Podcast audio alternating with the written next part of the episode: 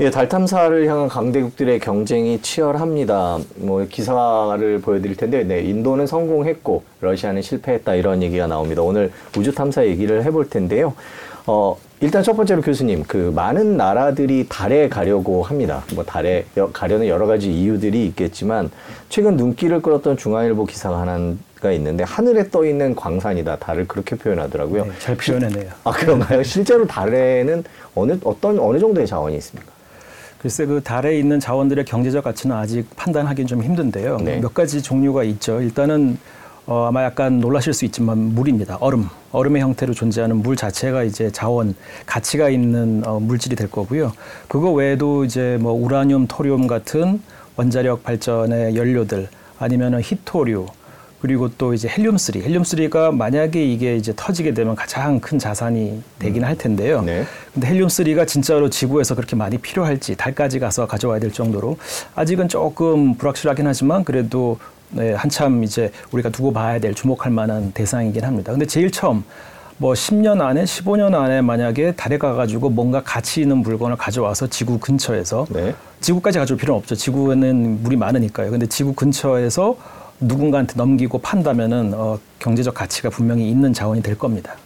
그러면은 지금 말씀해주신 쭉 자원들 중에 가장 가치 있는 건 물이다라고 보고 계신 건가요? 짧은 스케일로는 그런데요. 네. 네. 그 이유는 몇 가지가 있는데 하나는 이제 어, 남극이나 북극 주변에는 이제 땅 밑에 또는 영구음영 지역이라고 그 크레이터의 내부에 일 년 내내 어, 햇빛이 닿지 않는 곳에는 얼음이 상당히 풍부할 것으로 보이고 있고 그 얼음을 채취를 해서 녹여서 전기 분해를 해가지고 수소와 산소로 따로 나눠가지고 그걸 다시 지구로 들고 오면 그러면은 지구까지는 오진 않지만 지구 근처에 있는 궤도 그 중에 뭐 예를 들어 지구 저궤도에서 정지 궤도를 잇는 데를 정지 전위 궤도라고 하는데요. 네. 그래서 한 뭐 4, 500km 또는 200에서 400km 정도의 고도에서 3만 5,678km까지의 정지 궤도를 잇는 그 정지 전위 궤도까지 가져오면 지구 표면에서 수소와 산소를 나눠서 들고 올라가는 것보다 달에서 가져오는 게 더 싸다는 그런 어, 연구가 있, 있고요. 뭐 그건 충분히 가능한 얘기입니다. 왜냐면은 그거는 어, 달에서 이제 달의 중력장을 이기고 로켓이 올라갈 때 연료를 덜 써도 되거든요. 네. 지구 표면 중력에 달 표면 중력 6분의 1밖에 안 되니까 이제 바로 그 이유 때문인데요. 이제 관건은 달에 가서 남극이나 북극에서 얼음을 충분히 많이 캐가지고 그거를 전기 분해를 해서 가져올 정도의 기술이 언제 이제 확보되느냐인데요. 그게 확보가 되면은 그 다음부터는 정말 뭐 봉이 김선달이 그 대동강물 팔았듯이 그냥 그 달에 가가지고 얼음을 캐서 산소, 수소를 분리한 다음에 가지고 오면은 이게 차라리 지구에서부터 올라가는 것보다는 나은 더 저렴한 그런 방법이 될 수 있습니다. 어, 이미 지구 궤도에서 연료를 재공급 받는 기술은 한 지금 스페이스X가 한 2, 3년 뭐 늦어도 3, 4년 안에는 확보하려고 하는 기술입니다. 그래서 이론 상은 충분히 가능하고요. 그렇 뭐 한 번도 안 해봤으니까 성공 가능성 아직 알 수 없지만 아주 어려운 기술은 아니라고 보여지고 있고 그래서 그러면 넘겨받는 애들은 누구냐? 뭐 달로 가거나 화성으로 가거나 다른 곳으로 가는 그런 우주선들이 이제 지구에서 올라갈 때 충분한 연료를 가지고 가기에는 힘들면 어, 자기가 가지고 갈 수 있는 맥시멈을 가져간 다음에 그 중에 나머지 올라가는 동안에 연료를 많이 썼으니까 이제 탱크가 빌 거 아니에요. 그러면은 그 정지 전위 궤도에 가서 달에서 온 수소와 산소를 공급받아 가지고 더 먼 뭐 달로 가도 되고 다시 아니면 뭐 화성이나 소행성으로 가도 되는 거죠. 이제 그게 근데 지금은 지금은 그 궤도에서 연료를 공급받는 그러니까 궤도 제급유죠. 어 뭐 전투기나 이런 것들이 그 저기 운항거리라 그러나요? 그 시간을 넓히기 위해서 공중급이 받고 네. 있잖아요. 그건 충분히 이제 뭐 수십 년 전부터 해오던 기술인데 이제 이런 게 지구 궤도에서 일어날 일이 날이 저 머지 않은데 지금 당장은 어떻게 할 거냐면은 지구에서 연료를 싣고 올라가서 어 그 위에 이제 큰 탱크에다가 연료를 채웁니다. 그러고 나서 이제 멀리가 로켓이 올라가서는 거기서 연료를 넘겨받아 가지고 달이나 화성까지 가는 계획은 이미 어, 잡혀 있고요. 그거를 하려고 하는 게 아르테미스 3입니다. 네. 아르테미스 3가 지금 25년 12월로 계획되어 있지만 아마 26년 7년까지 미뤄질 텐데 이미 나사와 스페이스X는 그런 기술을 이용을 해가지고 달에 가는 목표를 세우고 있는 걸 보면은 뭐 몇 년 안에는 충분히 가능해질 기술이라고 보고 있기 때문에 그게 뭐 일단 그 기술이 확보가 되면 나중에 달에서 수소 산소를 가져와가지고 똑같은 일을 하지 못하리라는 보장은 없죠. 아, 그럼 보통 달에 있으면 뭐 우라늄이다, 토륨이다, 아까 말씀해주신 헬륨이다 이런 생각을 했는데 가장 가치 있는 건 일단은 물인 거군요. 수소와 산소. 네, 저는 그렇게 생각하는데 왜 그러냐면요. 달에 가가지고 우라늄, 토륨을 채굴을 해가지고 정제를 해서 그 필요한 것만 가져올 때까지 상당히 시간이 걸릴 것 같습니다. 왜냐하면 지구에서도 그거를 정제하는 게 쉽지가 않은데 달에서 다- 달에 있는 흙을 다 퍼와서 지구에서 정제할 수는 없거든요. 그러자면 너무 돈이 많이 드니까 갔다 오는 게 비용이 이제 너무 많이 들어서 넌센스가 되고요. 근데 물은 어, 전기 분해하는 거는 이미 잘 알고 있고 단지 이제 남극과 북극 같이 조금 환경이 열악한 데에서 굉장히 추우니까요. 그런 데에서 과연 얼마나 효율적으로 그 전기 분해를 해낼 것이냐는 게 좀 문제가 있긴 하지만 그래도 뭐 각국이 경쟁적으로 지금 달려들고 있는데 1, 20년 안에 그런 기술이 완성이 어 되지 충분히 되지 않을까 그렇게 보고 있습니다. 그래서 시간상으로는 아마 오히려 역설적으로 달에 있는 물이 더 먼저 우리가 쓸모 있다고 생각하는 자원이 될 가능성이 있습니다. 예, 그 넷플릭스 고요의 바다 보셨는지 모르겠는데 거기 보면 이제 거의 실제로 물이 있는 그런 데잖아요. 그리고 요번에 인도와 러시아도 모두 달의 남극을 갔다라고 네. 얘기하는 건데 예. 거기에는 확실히 물이 있는 건가요? 어느 가능성은 어느 정도 되나요? 어, 달에 물이 있다는 직간 접촉 증거는 이, 21세기 2000년대 와가지고 계속 여러 번 이제 확실해졌고요. 네. 처음에는 그 수소 가 존재한다는 사실로부터 수, 근데 이제 이 지질을 하는 분들의 어, 얘기에 따르면 저는 그쪽은 아니지만 저는 천문학자입니다. 근데 지질 쪽 하는 분들 뭐 광, 광석, 광물 이런 거 하는 분들에 따르면은 그달 표면에 있는 수소는 어, 물 분자 안에 있는 수소가 아니고 일반적인 다른 어, 광물에 그러니까 표토에 있는 흙에는 수소가 거의 없을 거라고 본답니다. 그래서 수소 원자를 어, 원격으로 탕침을 하게 되면 그러니까 그게 있다는 걸 알게 되면 대부분 그건 물일 것이다라고 보고 있었고 그거 외에도 다른 방법으로도 또 실, 어, 직접 물 분자의 증거를 많이 찾아냈죠. 그래서 물이 있다는 것은 뭐 거의 확실한데요. 얼마나 많을 것이냐 그리고 그게 우리가 채굴 가능한 쉽게 그러니까 경제적으로 채굴 가능한 상태일 것이냐는 건 아직 이제 가봐야 되는 거죠. 실제로 뭐 물 얘기를 나왔으니까 보면 달 기지 건설이 가능할까 그 예- 그런 의문들이 많이 생깁니다. 언제쯤 가능할지도 궁금하고요. 지금 현재 상황은 어떻습니까? 그 달 기지라고 하는 게 여러 가지를 아마 의미하긴 할 텐데요. 아마 어, 이때까지는 달 기지는 없었죠. 어, 우주 기지라 그러면은 국제 우주 정거장 400km 고도 정도에 있는 국제 우주 정거장하고 지금 중국이 짓고 있는 어, 뭐 거의 완성 단계에 가, 가고 있는 중국만의 그 우주 정거장이 있거든요. 그런 거 외에 사람이 상주하거나 아니면은 어, 사람이 오랫동안 상주하지는 않더라도 반복적으로 들릴 수 있는 기지를 건설한 적은 이제 지구 외에는 없었습니다. 근데 만약에 가가지고 이제 달에서는 낮이 14.5일 조금 넘고요. 또 밤도 똑같은 길이로 그 길이가 되는데 근데 어, 그 14, 5일 동안만 쓰겠다고 하면은 그, 그 당장 그렇게 큰 의미가 없습니다. 왜냐면 어차피 착륙한 착륙선 내에 머물러도 충분히 우주 기지로서 그뭐 며칠 동안은 역할을 할 수 있거든요. 근데 만약 그래서 달에서 한 달을 충분히 지내서 밤낮을 다 경험하겠다고 한다면은 그러면 굉장히 어, 튼튼하고 안전한 우주 기지가 필요하죠. 왜냐면 밤 동안에는 전기도 공되지 않고 온도가 굉장히 떨어지고 그러니까 어, 그렇게 오랜 기간 있으려면은 생명 유지 장치가 실패 없이 이제 다 이중 삼중으로 제대로 돌아가고 해야 되니 어, 굉장히 잘 만들어 될 겁니다. 근데 이제 궁극적으로 사람들이 생각하는 기지라고 하는 거는 몇 달, 몇 년을 있는 건데요. 네. 그 정도가 되려면은 이제 몇 가지 위험 요소로부터 그 내부에 있는 사람들과 물건들을 보호해야 되는데 예를 들어 이제 태양풍 아니면은 우주선 그 굉장히 빠른 속도의 어, 입자거든요. 뭐 어, 수소 핵이라든가 뭐 헬륨 핵이라든가 전자라든가 이런 것들이 이제 굉장히 빠른 속도로 빛의 속도의 뭐 수 퍼센트, 수십 퍼센트로 날아올 수 있는데 이- 이런 것들을 우주선이라고 부르고요. 그 굉장히 멀리서 옵니다. 그거는 태양풍은 뭐 당연히 태양에서 오는 거고요.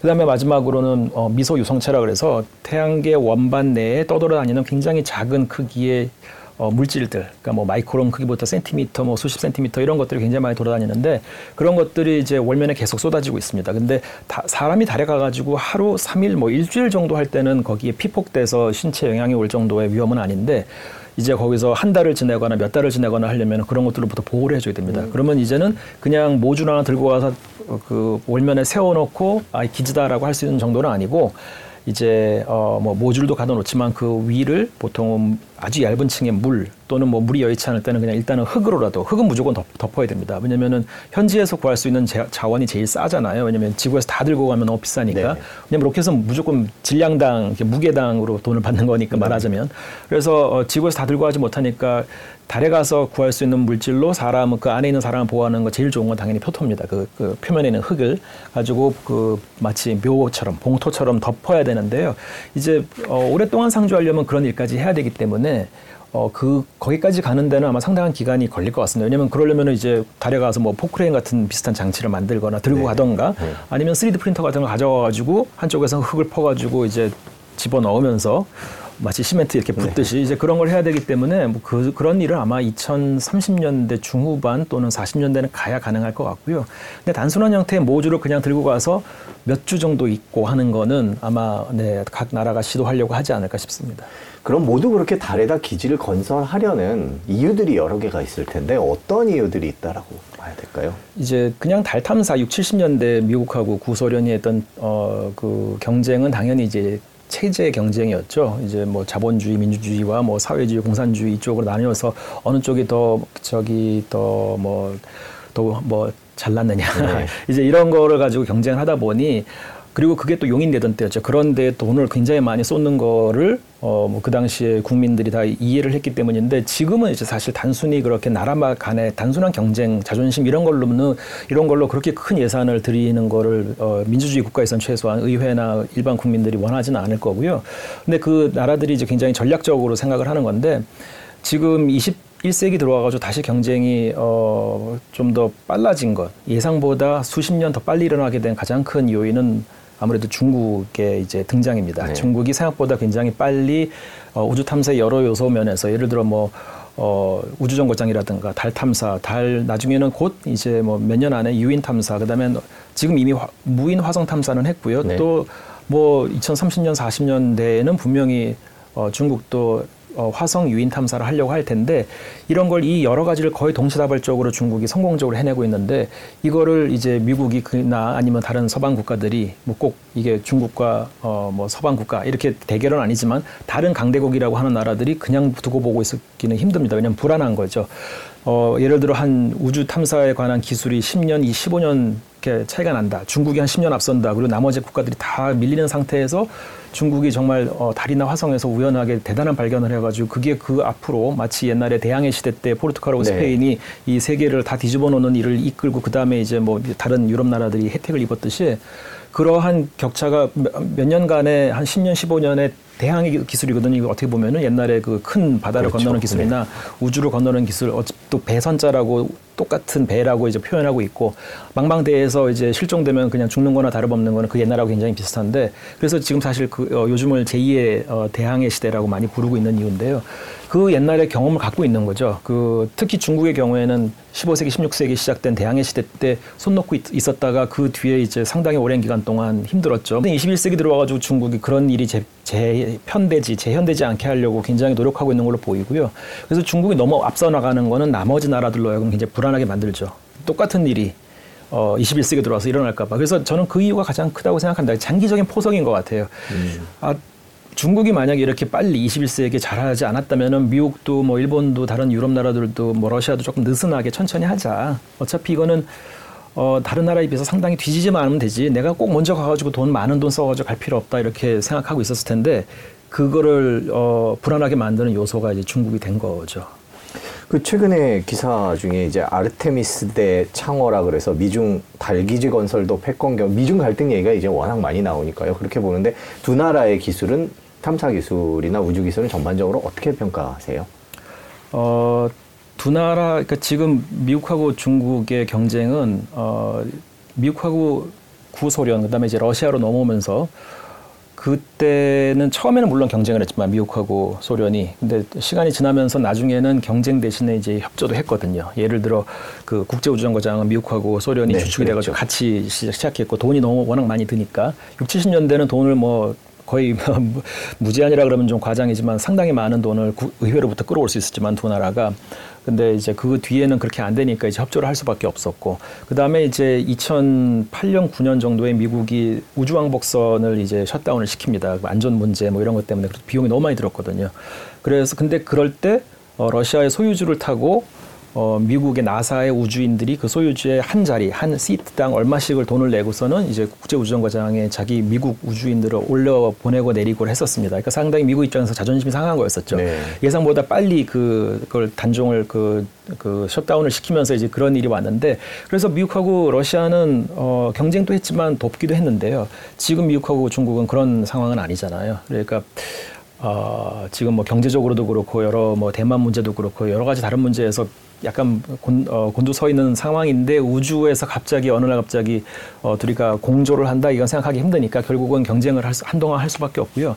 이제 질문하신 거는 중국의 그 어, 기술인데 우주 탐사 기술인데 최소한 무인 우주 탐사 기술은 미국하고 이제 거의 비슷한 수준이 되지 않았나 조심스럽게 생각을 합니다. 아마 근데 달에 가서 사람이 내리고 어, 활동을 한 다음에 다시 그 사람을 태워서 지구까지 오려면은 그 달의 단순히 탐사선을 어, 내리기 위해서 보낼 때 필요한 로켓보다 훨씬 더 큰 로켓이 필요하거든요. 네. 그래서 중국이 그 정도로 큰 로켓을 어, 개발했느냐는 거는 이제 아직 잘 모르겠는데 그 정도 로켓 개발까지 성공을 한다면은 지금 중국이 이제 달 표면에 사람을 보내는 거는 시간 문제인 것 같고요.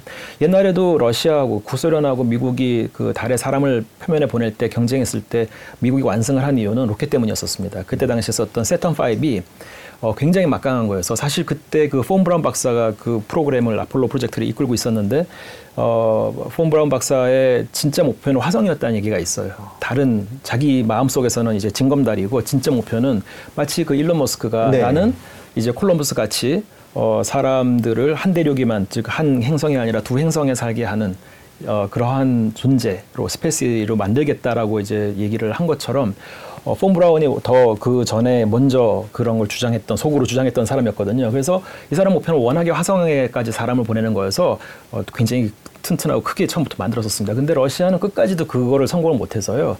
그래서 러시아는 지금까지 사실 놀라운 게 뭐냐면은 지금까지 지구 그 밴앨런 벨트라 그래가지고 어, 수만 킬로미터 상공에 가면은 플라즈마가 굉장히 그 많이 어, 돌아다니고 있는 데가 있습니다. 지구 자기장에 그 태양풍 입자나 아니면 우주선 입자들이 이렇게 잡혀 있으면서 그 안에서 굉장히 많은 어, 밀도 높, 높은 밀도 높은 에너지를 가진 그 뭐 수소, 전자, 헬륨, 핵 이런 것들이 굉장히 많이 다 돌아다니고 있는데 그거보다 더 바깥까지 사람을 즉 지구 저궤도보다 더 멀리까지 사람을 보낸 거는 미국밖에 없습니다.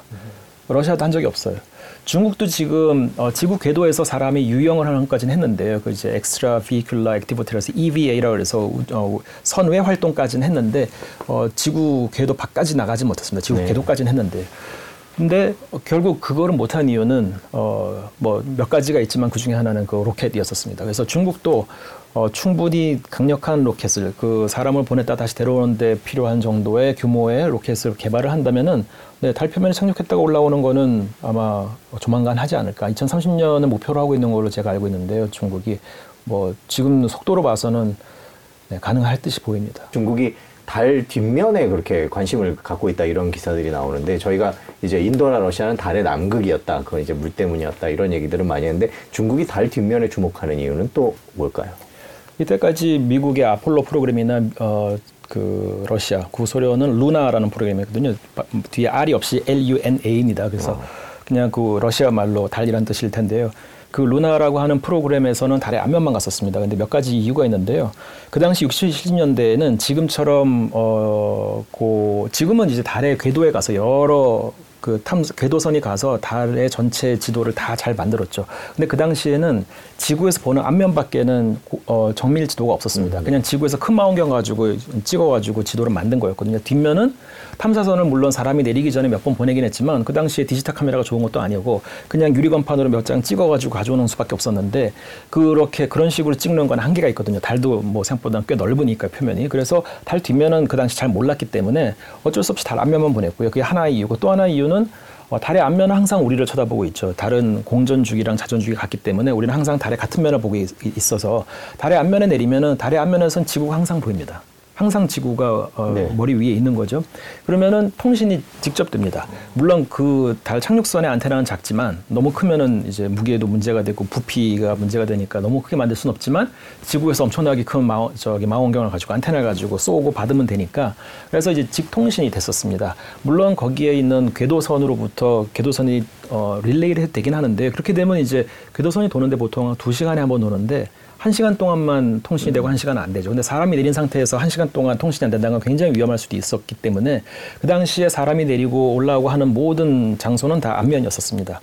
근데 이제 그 뒤에 어, 미국은 사람이 가는 일만 했지 탐사선을 보내는 일을 안 했는데 왜냐면은 이제 그런 걸로는 어, 의회에서 돈을 받을 수가 없는 거죠. 더더 진보적인 일을 해라. 완전히 새로운 다른 일을 해라라고 나사에 주문을 했지. 그냥 사람이 없는 탄사선 내리지 않으니까 안 갔는데 중국은 아직 사람이 내리기 전에 미국도 안 하고 소련도 안 했던 일을 하고 싶을 거 아니에요. 그래서 처음에는 당연히 앞면을 갖고 안전하게 잘 알려진 데를 그리고 나서는 이제는 어느 정도 기술이 생기고 자신감이 생기니까 그 다음에는 남들 안 해본 데 가자 그래서 선택한 게 뒷면이었었습니다. 그래서 사람이 없는 상태니까 달의 뒷면에 보내도 되고 이제는 또 달 뒷면 지도가 정밀하게 있으니까 뭐 못 갈 이유는 없었죠. 만약에 어 미국이나 러시아가 계속 정부로부터 돈을 받고 있었다면 그 탐사선을 보낼 여유가 충분히 있었다면 아마 당연히 뒷면도 보내고 하- 했을 텐데요. 그냥 중국은 제가 보기에는 남들 안 한 거 하는 게 의미 있다고 판단해가지고 한 걸로 보여집니다. 뒷면은 이제 그 바다 그 달의 표면의 특성을 가지고 크게 어, 지형을 바다 지형과 고원 지형으로 나뉘는데 실제 바다가 있다는 건 아니고 바다는 옛날에 마그마가 한번 올라와서 거기를 좀 평탄하게 만든 지역이고 고원은 그 마그마가 침투하지 뻗어가지 못했던 지역인데 그래서 고원이라는 지역은 좀 더 울퉁불퉁합니다. 근데 바다는 좀 더 고르고요. 근데 아무래도 탐사선이 내릴 때는 울퉁한데 울퉁불퉁한 데보다는 고른 데 내리고 싶죠. 그래서 달의 앞면이 또 바다가 굉장히 많고요. 뒷면은 바다가 거의 없이 고원입니다.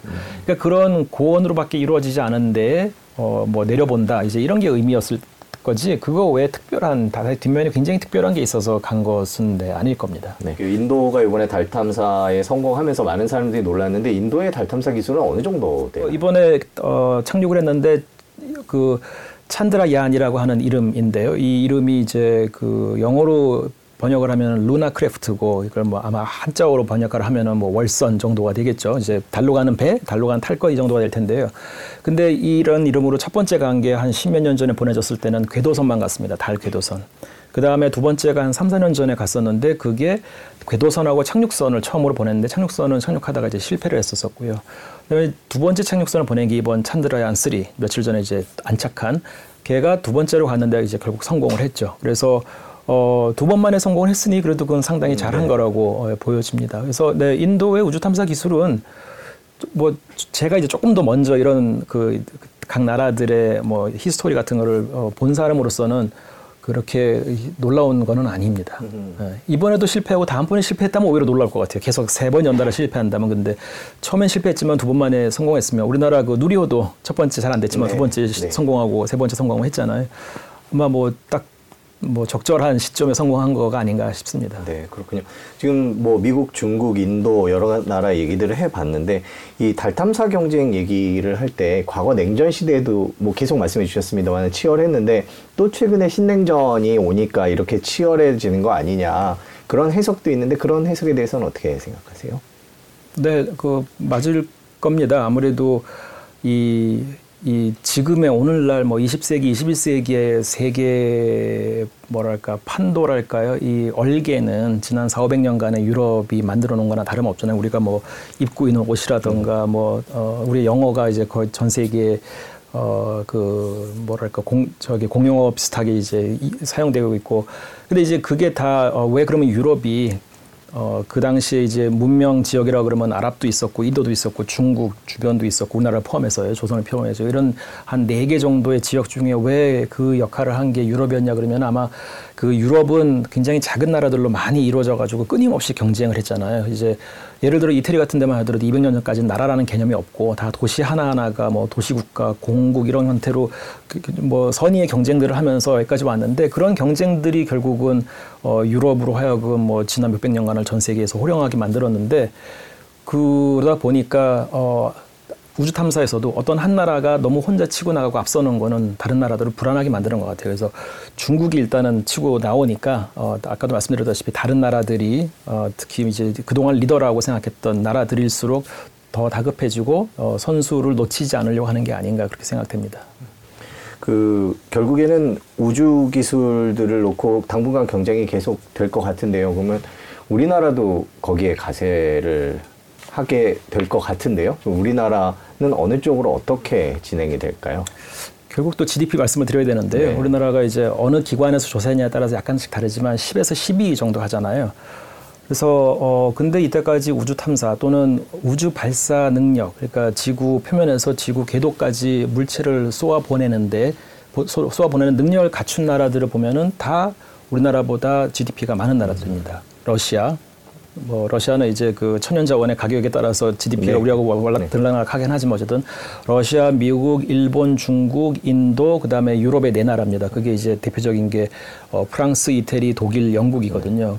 그러고 나서 우리나라니까 우리나라가 지금 열 번째로 얼마 전에도 단우리가 간 게 일곱 번째라고 하는데 그건 유럽의 네 나라를 한 나라로 쳤을 때고요. 사실 그거는 약간 반칙인 것 같고 제 생각에는 그냥 우리나라가 솔직하게 열 번째다라고 얘기는 날 것 같아요. 왜냐하면 그러면 딱 GDP 순위에 마- 거의 맞게끔 지금 가는 거거든요. 그러니까 우리나라가 지금 속도로 가고 있는 거는 너무 빠르지도 너무 늦지도 않다고 생각은 합니다. 근데 이제 계속 열 번째로 혼자 가는 거는 굉장히 부담이 되죠. 왜냐하면 그열 번째 국가가 혼자서 어, 다른 나라랑 협조 안 하고 간다면은 그거는 뭐 우리가 중국을 절대로 못 따라잡고 인도를 못 따라잡고 일본을 못 따라잡게 되죠. 뭐 미국은 뭐 우리가 당연히 따라잡기 힘든 나라라고 친다면요. 그러면 어떻게 되느냐 아마 유럽처럼 공동으로 근처에 있는 나라끼리 마음이 맞는 나라끼리 같이 해야 될 것 같은데요. 지금 당장은 주변에 나라 중에 같이 할 나라가 이제 일본 아니면 인도겠죠. 근데 인도는 아무래도 거리상으로도 그렇고 좀 어, 심정적으로도 상당히 멀고 우리가 가깝다고 느낀 적은 그렇게 없으니까. 근데 일본은 이제 가까우면서도 먼 나라지만 어, 같이 하면 좋겠지만 아직은 일본은 일본이 우주 탐사가 전 세계 3위였잖아요. 인공 물체를 지구 바깥으로 보낸 세 번째 나라인데 우- 일본이 우리를 볼 때 우주 탐사 면에서는 너무 비교가 안 되는 거예요. 다른 면에서는 이제 우리가 일본을 하고 대등하거나 많이 따라잡았지만 우주 탐사에서는 아직도 일본한테는 뭐- 어, 조금은 먼 상태거든요. 그래서 우리도 한 5년 10년을 더 잘 노력해가지고 이제 일본에 어느 정도 가깝게 가면은 그 다음부터는 이제는 슬슬 일본이나 주변에 있는 다른 나라들 만약에 뭐 대만이나 또 뭐 혹시 뭐 태국이나 또 거기에 덩치가 큰 인도네시아나 뭐 말레이시아 이런 나라들이 관심이 있다면은 이렇게 동아시아에 있는 나라끼리 모여가지고 유럽의 ESA European Space Agency처럼 이제 그건 유럽의 나사 같은 거거든요. 그러니까 동아시아의 나사 같은 걸 만들어서 어, 협조를 해야만 되지 않을까. 왜냐면은 그냥 이, 이게 경, 규모의 뭐 겨- 규모의 경제라고 해야 되나요? 규모의